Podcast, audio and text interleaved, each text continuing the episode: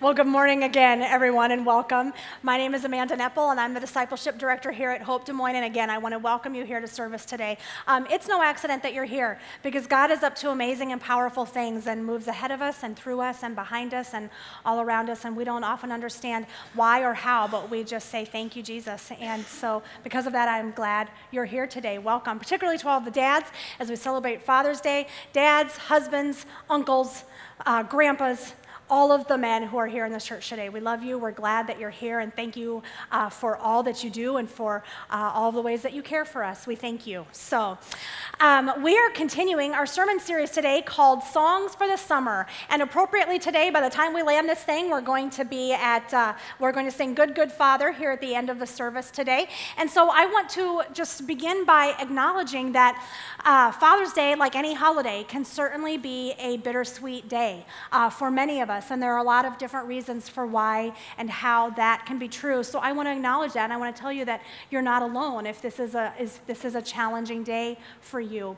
And I also want to talk a little bit about how this idea, this truth of God as our perfect Heavenly Father, this can be a hard thing for us to wrap our minds around as well. And I think that um, regardless of the way that we grew up, regardless of how we approach Jesus, regardless of what has happened in our lives, I think that because of our understanding of the human relationship of father and child, I think it's part of every Christian's journey and part of every Christian's walk with Jesus that we kind of have to wrestle through this idea of God as our perfect heavenly father.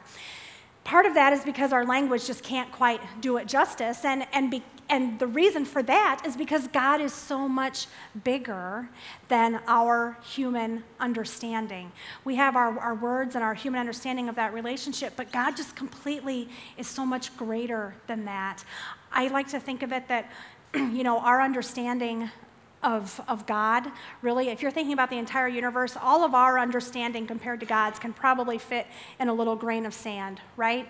And so we have to kind of keep our perspective in that God's father role is so much far beyond what we can what we can comprehend and so we have to kind of approach that relationship and approach god then with a good dose of humility understanding our relationship and how we fit into god's scheme of things so we approach that relationship with humility and i think that it's also helpful then when we hear a story like we heard today the story of the prodigal son or the lost son to approach that story with a good dose of humility as well because i'm guessing that I'm hopeful that there are some of you here today who've never heard that story before of the prodigal son, and I'm so glad that you're here.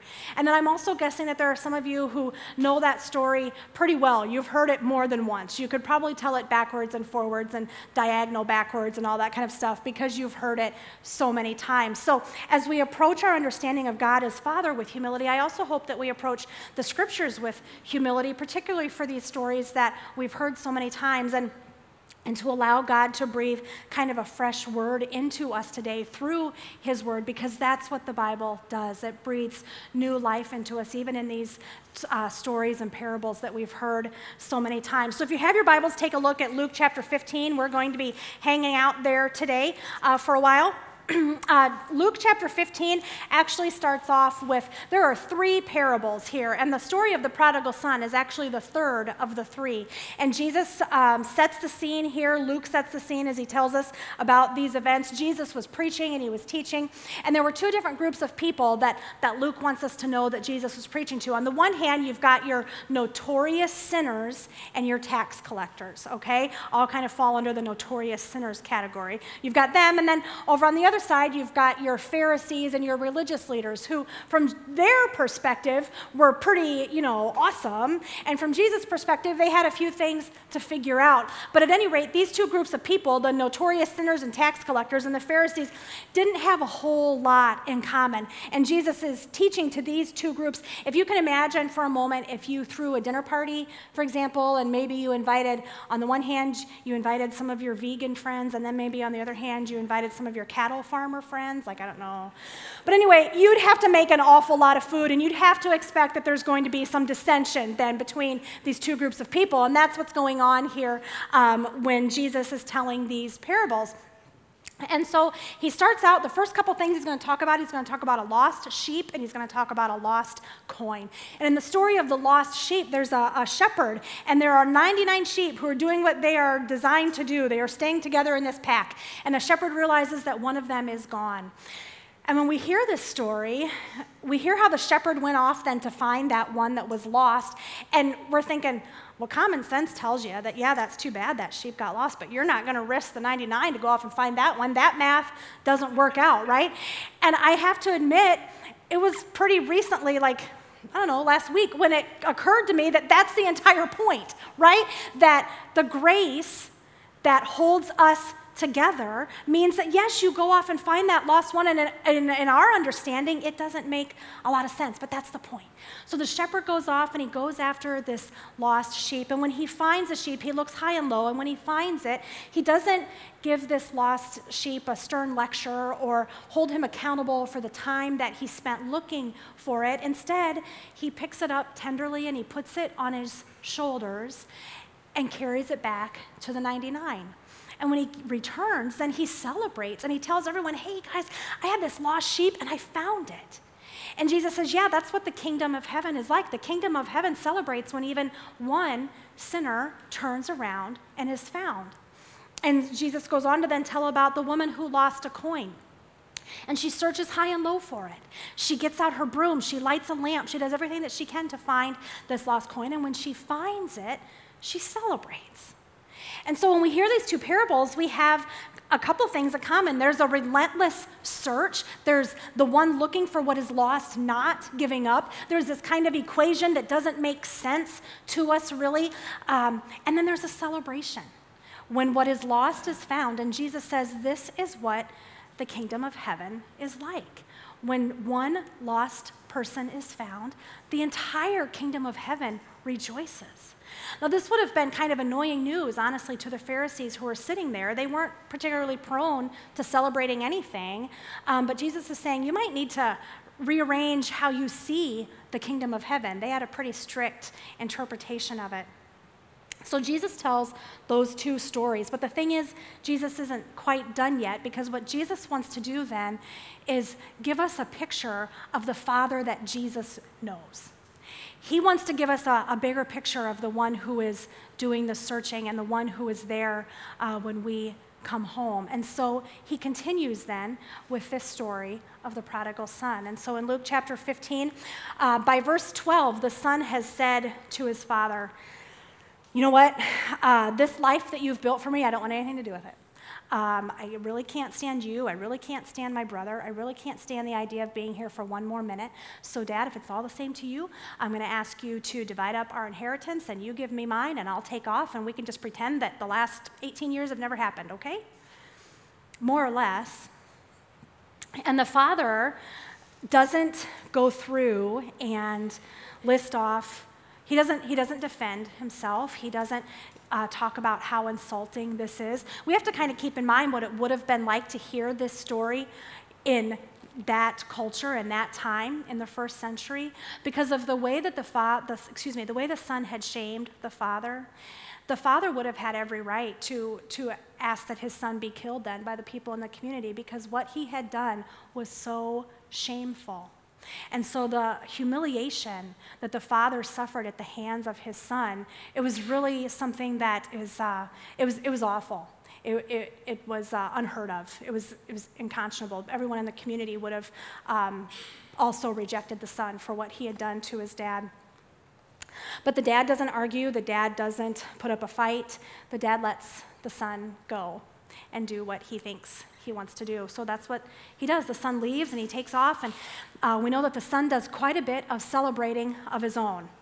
And but the kind of celebrating that the son does is the kind that actually steals life. It's the kind that uh, leads to the emptiness and brokenness that we all know that it's going to lead to. But at the time, it sounds so enticing. And so the celebrating that the son has done is the kind that actually steals our joy and steals our life. And eventually he keeps that long enough and he has then literally, literally nothing left. His money is gone. he, he is completely undone. And he then goes to get a job, and he gets a job feeding pigs. Now, we hear that and we think, yeah, that's gross. But if we think about it as a first century Jewish person hearing this story, there was nothing, there was nothing more degrading that this young man could have done than get a job feeding pigs. They were reviled, filthy, unclean animals. Even the tax collectors and notorious sinners who heard this story would have said, Wow, that's pretty bad. There was nothing else that that young man could have done to emphasize how low he had actually fallen. And Jesus points that out. He knew that everyone understood that. And the other thing that Jesus does that I want you to kind of hang on to in your thoughts for a second is Jesus highlights how this young man was so hungry, he would have taken, he was jealous of the pig's food. He would have taken their food. But yet, no one gave him anything. No one gave him anything. I want you to hold on to that in the back of your mind a little bit, especially later when we talk about the father's reaction to the son. He was completely stripped of everything that he had and everything that he was. And it was there where it seemed as though things could not possibly get any worse for this man that actually our story starts to take a little bit of a turn because it's here that this young man remembers something that he knows about his father. In very practical terms, he knows that his father's servants are way better off than he is. He knows they don't have to mess around with the pigs. He knows they have more than they need. They're not hungry. They're not desperate. So, in practical terms, he knows some practical things about his father. But there's something else that this young man knows deep down and he knows what kind of man his father is. And when he realizes and thinks about what kind of a person his dad actually is, he realizes there's a shot, there's a chance that if he goes back and begs, his dad might take him back. He knows something about his father once everything else has been stripped away. He knows something that he didn't know when he thought he had it all together. When everything else is gone, he knows what kind of man his dad is. He knows that maybe he has a shot. So a few weeks ago, um, uh, the last time I was able to give the message, one of the things I said in the middle of all of the words was that what we believe in the core of who we are drives our behavior. So, what we believe about our Father in heaven, what we believe about uh, what that means for us, influences everything that we do. And what this son realized at that moment, when everything else was gone, that in his core, he believed that his father might take him back. And because he believed that he might have a shot with his dad, it gave him the courage to go home. And so, the thing that I want to ask you uh, today is where, as we're here, in the core of, of who you are, in the core of your being, what do you believe about how your Heavenly Father feels about you? In Romans 8, 38 and 39, uh, Paul writes that he believes and he knows that there is nothing that can separate us from the love that our Father has for us. Nothing. There is no power, not from anyone, not from anyone anything anyone says about us, anything that we believe about ourselves, there is not a power in hell that is strong enough to separate us from the love that our Father has for us when we believe that, it can give us the courage to go home as well. It gives us an idea of the kind of Heavenly Father that we have, and it, it reminds us of who we are in our relationship with God. God call, calls us and draws us close and asks us to rest in that truth that nothing can separate us because everything that's going on in the world is so noisy and so loud. And we have certainly seen this week how the darkness can be very, very real and very overwhelming. Maybe there's a broken relationship. Maybe there's something that you've done that you think has separated you from God. Honestly, maybe it's the annoyances and the things that just get at us day in and day out in the lives that we lead in the world. Those things are persistent and they get in there and they have, if we allow them to, because we don't rest in Jesus, they have the ability to make us think that we are separated and that we cannot go home. But that's not what God wants for us. God wants to call those lies out for what they are, and God wants us to be reminded that nothing can separate us from the love that God has for us. The fact that our human relationships can be a detriment to those things also reminds us that our human relationships can actually help restore those beliefs in us. They can give us that encouragement that we need. As you saw in that video, the dad giving the message over and over, you got this. I hope, I hope that you had a dad or had someone in your life who reminded you that you could, you could do the hard things, that, that you could do it, that you got it. But even if you didn't, I hope that there was someone in your life who was able to do that for you. And I hope that if you're not quite there yet, that you look around your church family and you realize that there are people here who want to help you understand that there's nothing that you can do to separate you from the love that God has for you.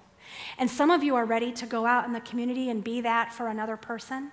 And some of you are working on it. You're here today, and I'm so glad that you're here today to help encourage yourself and give you that belief that nothing can separate you, that you got this, and to give you the ability to be able to do that for someone else. Um, I want to invite my friend uh, Luis Arredondo up here to join me.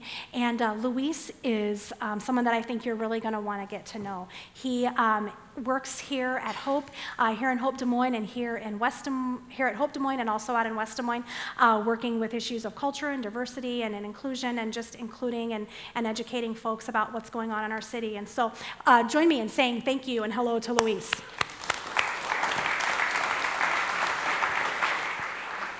Thank you, thank you. Yes, uh, my name is Luis, and I've been at Hope for about a year and a half. Uh, the last 10 years, my wife and family moved from Chicago, from inner, inner city Chicago, to move to the beautiful Des Moines, Iowa. yes. Um, and what I want to talk to you about today is uh, about our stories. That God is writing a story for each one of our lives.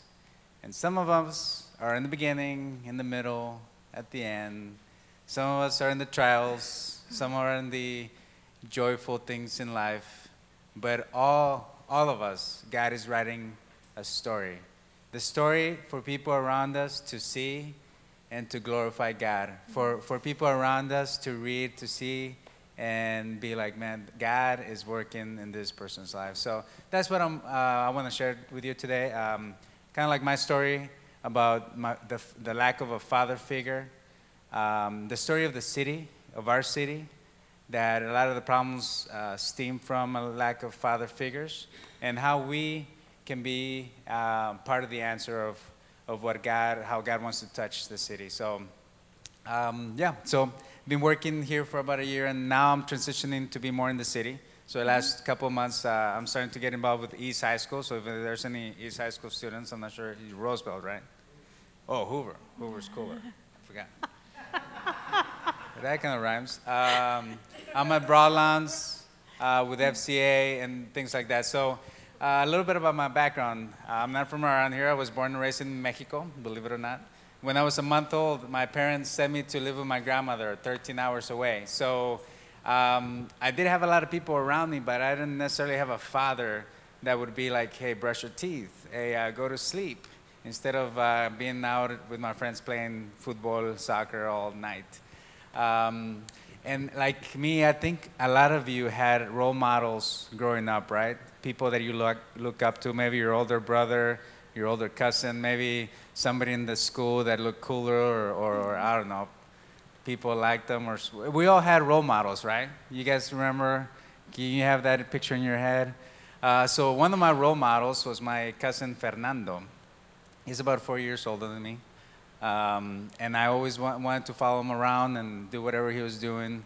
Um, one of those things was he would, when we were, uh, I was 13, so he was like 17. We went to to to like a beach uh, a few hours away, and they gave me a fake ID. So I was, when I was 13, I was actually 21, which is like, but we had a little. Believe it or not, people from Mexico have their little stash early on, right? Is that true?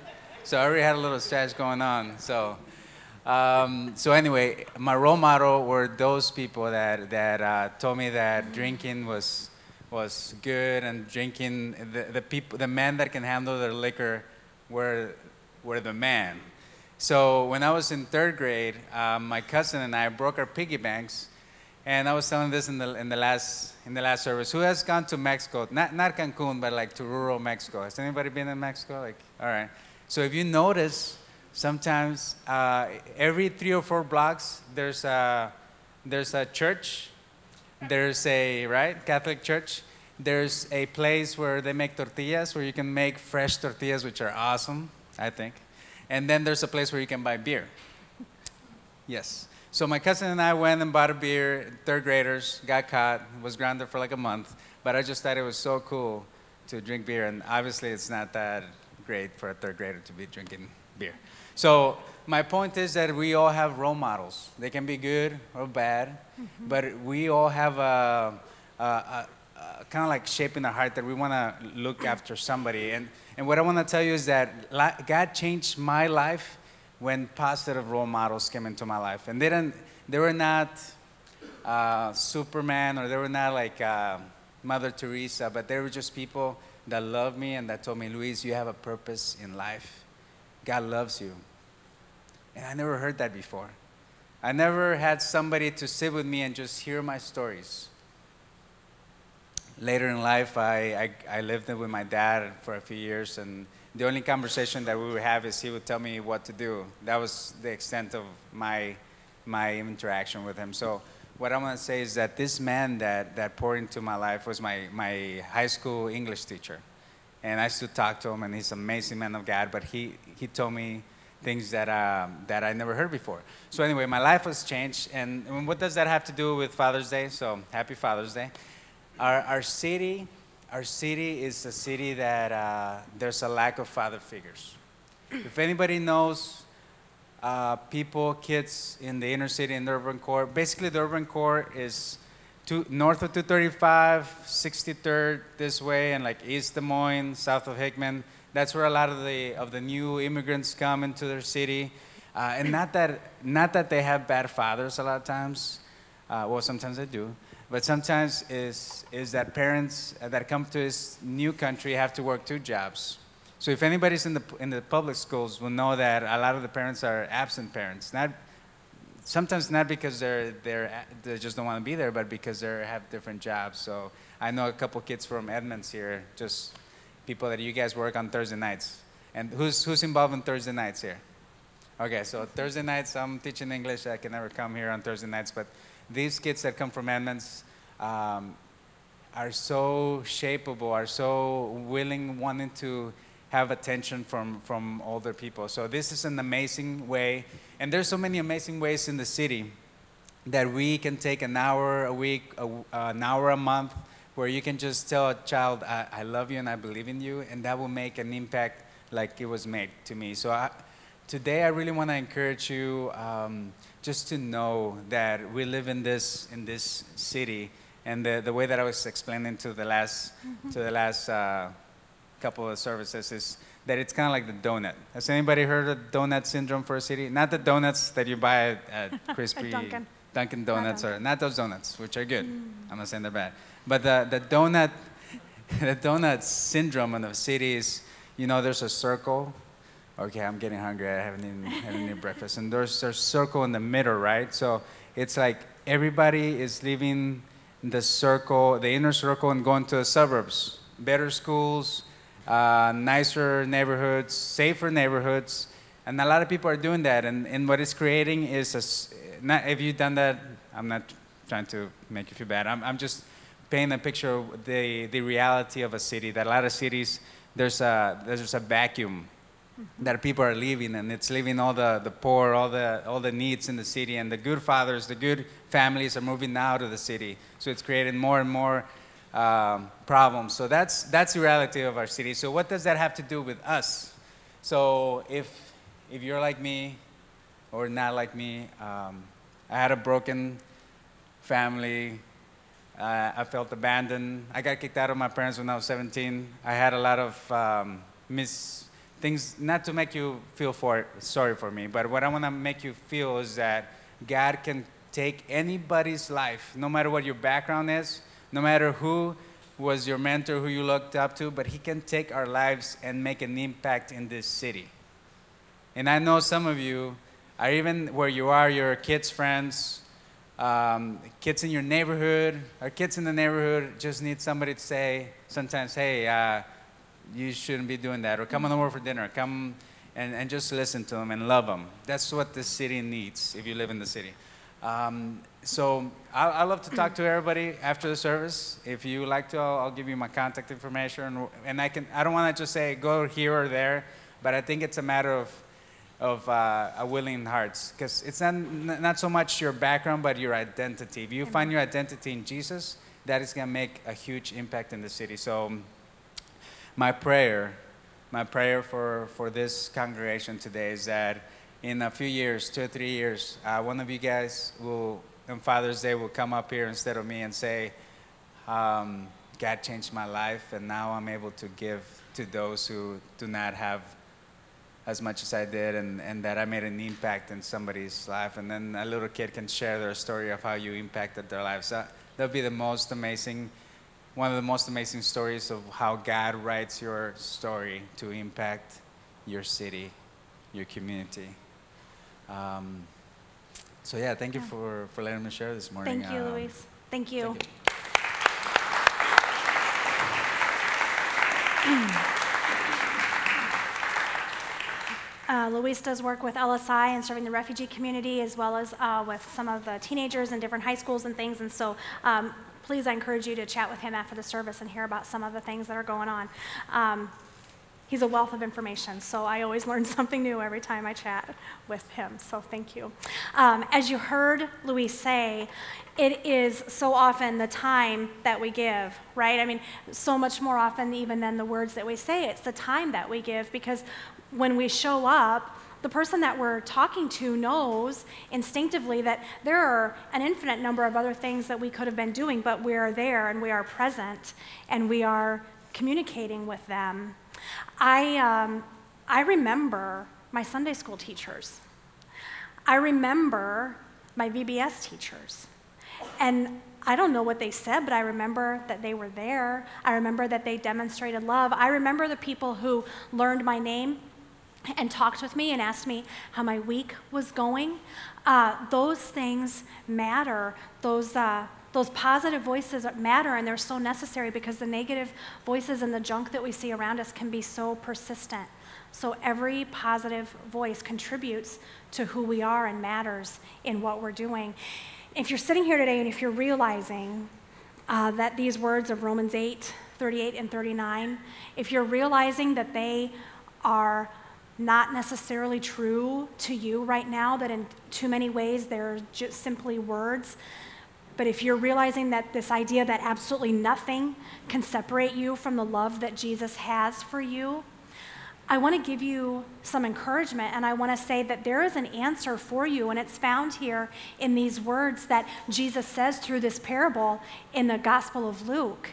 When Jesus tells the story, it tells us then that even if we are not fully there yet, the point to remember is that we can go home.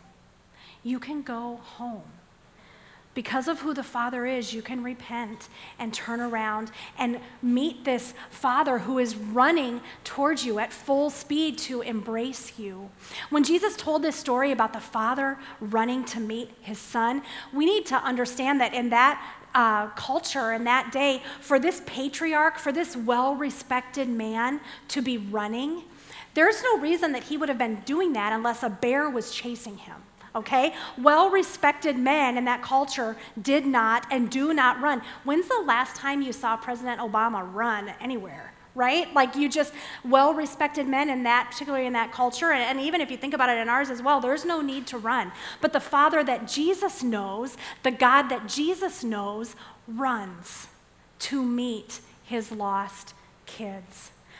The Father that Jesus knows doesn't care about propriety. The Father that Jesus knows runs to meet us. And when you hear that story, when you hear how uh, the, the Father ran to meet the Son and he embraced his Son, and then the Son was getting ready to tell him his speech because he'd worked on it, right? The whole way back to his father's home, he'd been working on how he was going to say this. So he started to spit out the words like, I'm trying to, Dad, can I come back and I'll be a servant? And the dad's like, no, he just shuts him down immediately, right? And so the, the father says then to the servants, quick, go into the house and get the best robe for my son. Whose robe do you think was the best robe? It was the dad's. It was his own robe. He said, Quick, go into the house and bring out the best robe and put it around my son. And so when the son received this robe, he knew immediately that he had been restored back into the family. And then the dad says, Go into the house and get a ring and get it for my son's finger and put it on his finger. And then when the son received this ring, then he knew that not only was he restored within his family, but he was restored within the community as well. When he went out into the town where people were going to be gossiping about him. Oh, did you see he's back? He knew that everyone was going to see this ring and they were going to know publicly that he was restored back into his family. And then the father calls out for sandals and he says, Quick, go get some sandals and put them on my son's feet. And the son knew then not only was he restored back into his family and not only was he restored publicly into the community, he was never going to have the physical needs that he'd had when he was starving and when he was jealous of the pigs. His father completely redeemed him in those moments, personally and publicly, and then met his physical needs. And then what does the father do? he throws a party. And not just a little party. They've been fattening a calf for just such an experience as this. And so they call and, and they, they bring in the calf and they throw a giant shindig, right? And it's awesome. And everyone who's there is celebrating. Except for the problem is, even as, as uh, the Pharisees are hearing this story, they're getting a little bit crabby about this warm, fuzzy story, right? And so Jesus then, in the next part of this parable, turns his attention to them. And we all find ourselves in this position sometimes because the older brother, if you remember, the older brother is not celebrating at all. When he comes back and he hears about this party, he is not pleased in the least. And the older brother is, in fact, just as much in need of grace as the younger brother, but the older brother might even be in worse shape because the problem is he doesn't even realize how lost he is. He doesn't realize that the same grace that brought his brother home is actually what keeps him in his father's love. The brother thinks that he has done everything his whole life to earn his position to earn this love. And so the kind of equation that he understands is hey, younger brother, when you leave and you burn every bridge behind you, you can't go back home again. But the father is saying, actually, that's not how this math works out. And the older brother is so hurt and jealous and resentful that he separates himself from his family. Not because anyone asked him to, but because he is allowing this hurt to keep him from the love that his father has for him. The older brother can't even call this young man his brother. When his father says, We had to celebrate, your brother came home, the, the older one says, No, your son made a mess of everything. And the father says, No, no, please, we had to celebrate because this brother was lost and now he's found. The older brother is just as broken, but he can't he can't see it because he's comparing himself to his little brother and the comparison game will steal your joy and your life every single time. So that's why both parts of this parable are equally important, both parts. And at different times in our lives, in our lives, we find ourselves as both the older brother and the younger brother if we're honest.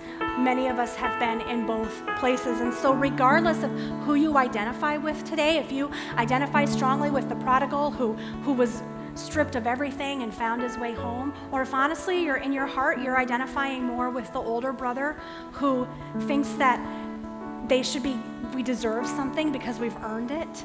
I want to encourage you and I want to just remind you that the Father's love is beyond anything that we can fathom. That's what makes grace so scandalous. That's why in God's equation it makes sense to leave the 99 and go look for the one because the grace that brings the one home is also the grace that keeps the 99. Grace is completely unfair. it is completely unfair. And we don't think about it that way a lot of times because when we think about things that are unfair, we usually only notice it when it's working against us, when we receive the unfair portion. But in this case, in the case of grace, it works out in our favor every time. And the one who received the unfair portion was Jesus.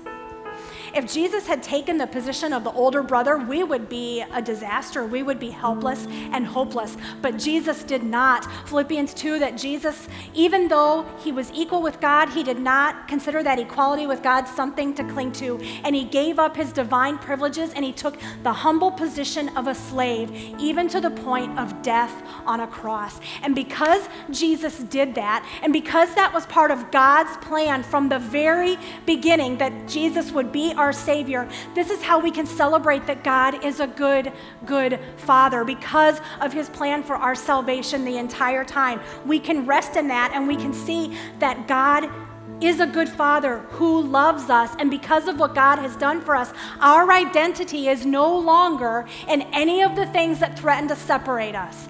Any of the things that threaten to separate us from the love of God, those are not our identity. Our identity, because of what Jesus has done, is a loved child of God. I am loved by you. It's who I am. It's not part of who I am, it becomes who we are. So when we rest in that identity that who we are is a loved child of God, then none of the other things that we want it to mean, they, they don't matter. So we're no longer male or female. We're no longer. Uh, rich or poor, we're no longer gay or straight. We are a loved child of God. And that is where we find our identity because we have a good and perfect Father. We're going to sing that song now, and so I'm going to encourage you to stand. And I invite you to just consider the words of this song You are a good Father, and I am loved by you. It's who I am. Nothing can change that. So I hope that you rest in that. I hope that you make this your prayer here for the next few minutes. That because God is a good, good Father, a perfect Father, that our identity is now loved, loved by God. Let's sing.